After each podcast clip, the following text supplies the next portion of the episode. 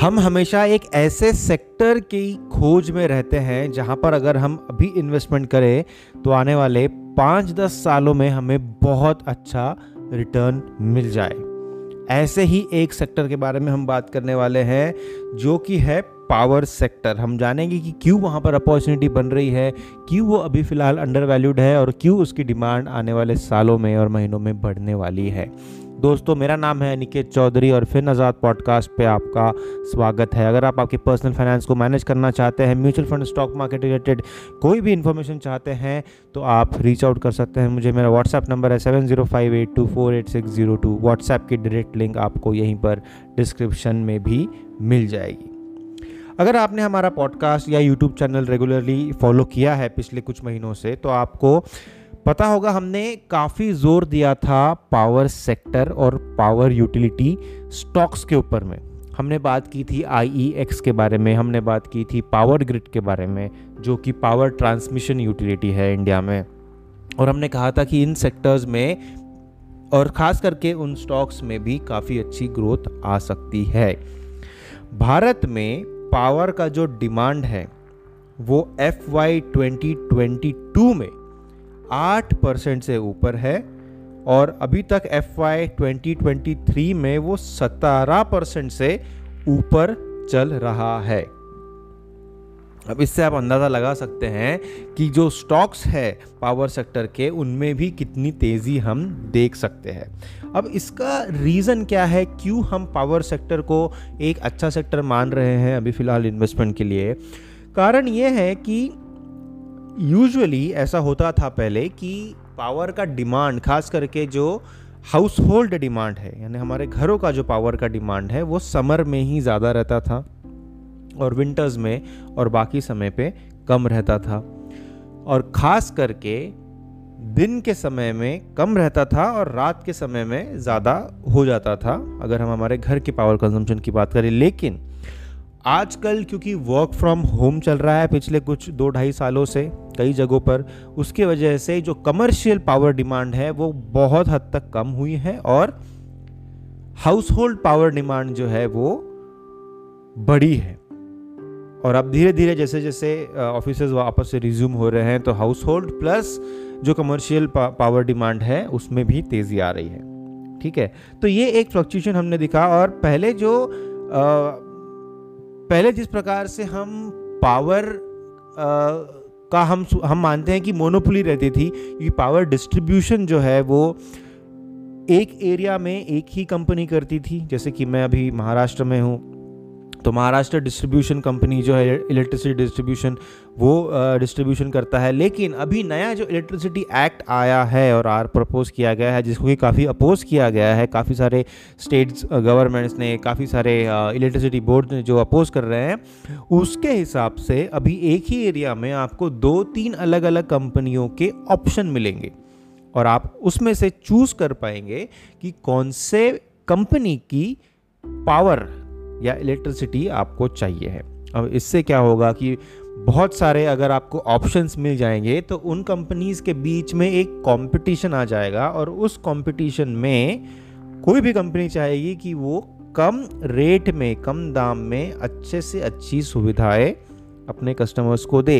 इस कंपटीशन का फ़ायदा कस्टमर्स को होगा और पावर डिमांड में फिर से एक बार बढ़ोतरी होगी। अब ये तो हो गई एक बात। दूसरी बात ये है कि इंडिया का जीडीपी ग्रोथ जो है वो जो एस्टिमेट किया गया है आने वाले सालों में, उसके हिसाब से अगर देखा जाए तो पावर डिमांड भी साथ ही में टैंडम में उसके साथ में ग्रो होगी। जीडीपी अगर बढ़ेगा, वर्क फ्रॉम होम कल्चर बढ़ रहा है, हाइब्रिड कल्चर बढ़ रहा है, डे टाइम डिमांड बढ़ रही है रेजिडेंशियल एरियाज़ में, इन सब चीज़ों से और साथ में जो जीडीपी ग्रोथ एक्सेलरेट होगा, ये सारी चीज़ें पावर डिमांड को भी ऊपर लेकर के जाएगी। ठीक है, अब बात करते हैं कि कितना खर्चा और कितना कैपेक्स अभी खर्चा किया जा रहा है पावर सेक्टर के ऊपर में। काफ़ी सारे स्ट्रक्चरल चैलेंजेस है फ़िलहाल और पिछले कुछ डेकेड से स्ट्रक्चरल चैलेंजेस रहे हैं। बहुत सारी इनएफिशिएंसी है क्योंकि जैसे मैंने कहा डिस्ट्रीब्यूशन साइड में खास करके। देखिए, पावर की अगर हम बात करते हैं इलेक्ट्रिसिटी की, तो हमारे घर में आने से पहले तीन स्टेजेस होते हैं।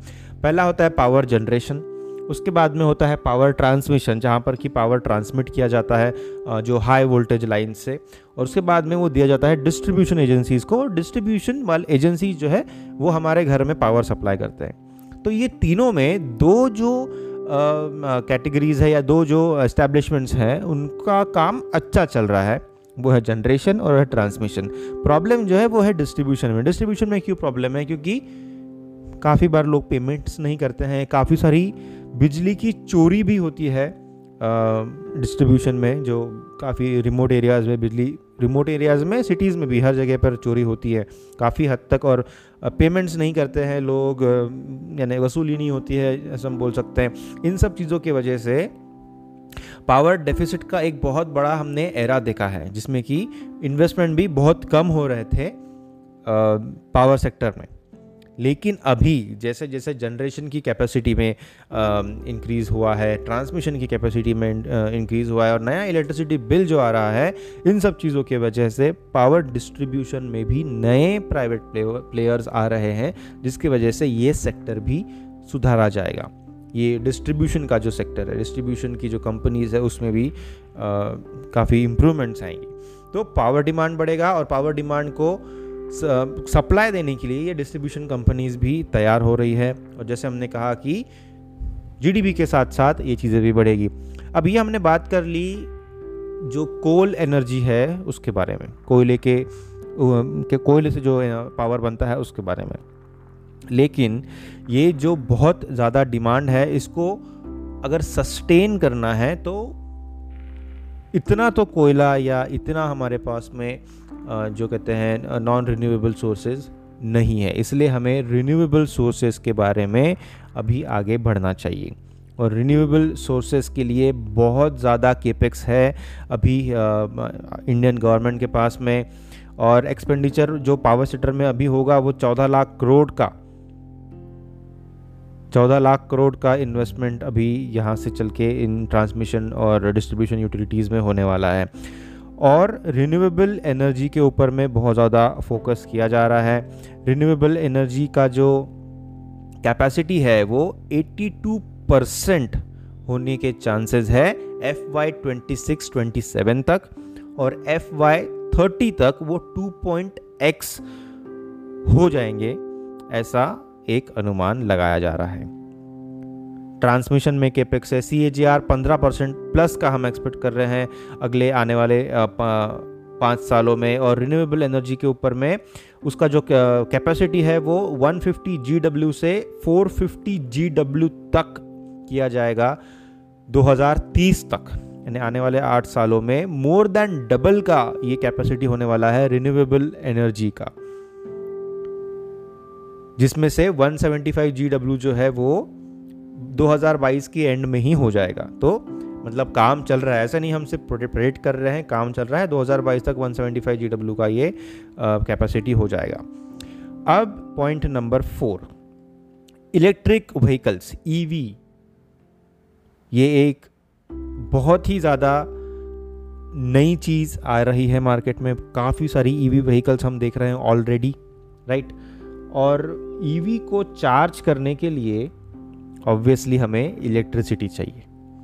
जैसे जैसे ईवीज़ बढ़ेंगे इलेक्ट्रिसिटी की डिमांड बढ़ेगी, इलेक्ट्रिसिटी की डिमांड बढ़ेगी उसको सप्लाई करने के लिए जो रिफॉर्म्स और जो कैपेसिटी और जो केपेक्स जो हमने डिस्कस किया, खास करके ट्रांसमिशन साइड में, माफ़ कीजिएगा डिस्ट्रीब्यूशन साइड में, तो वो, और रिन्यूएबल साइड में, तो वो सप्लाई और डिमांड को मैच करेंगे, और उसके वजह से इस ये जो सेक्टर है इसमें हरियाली आएगी।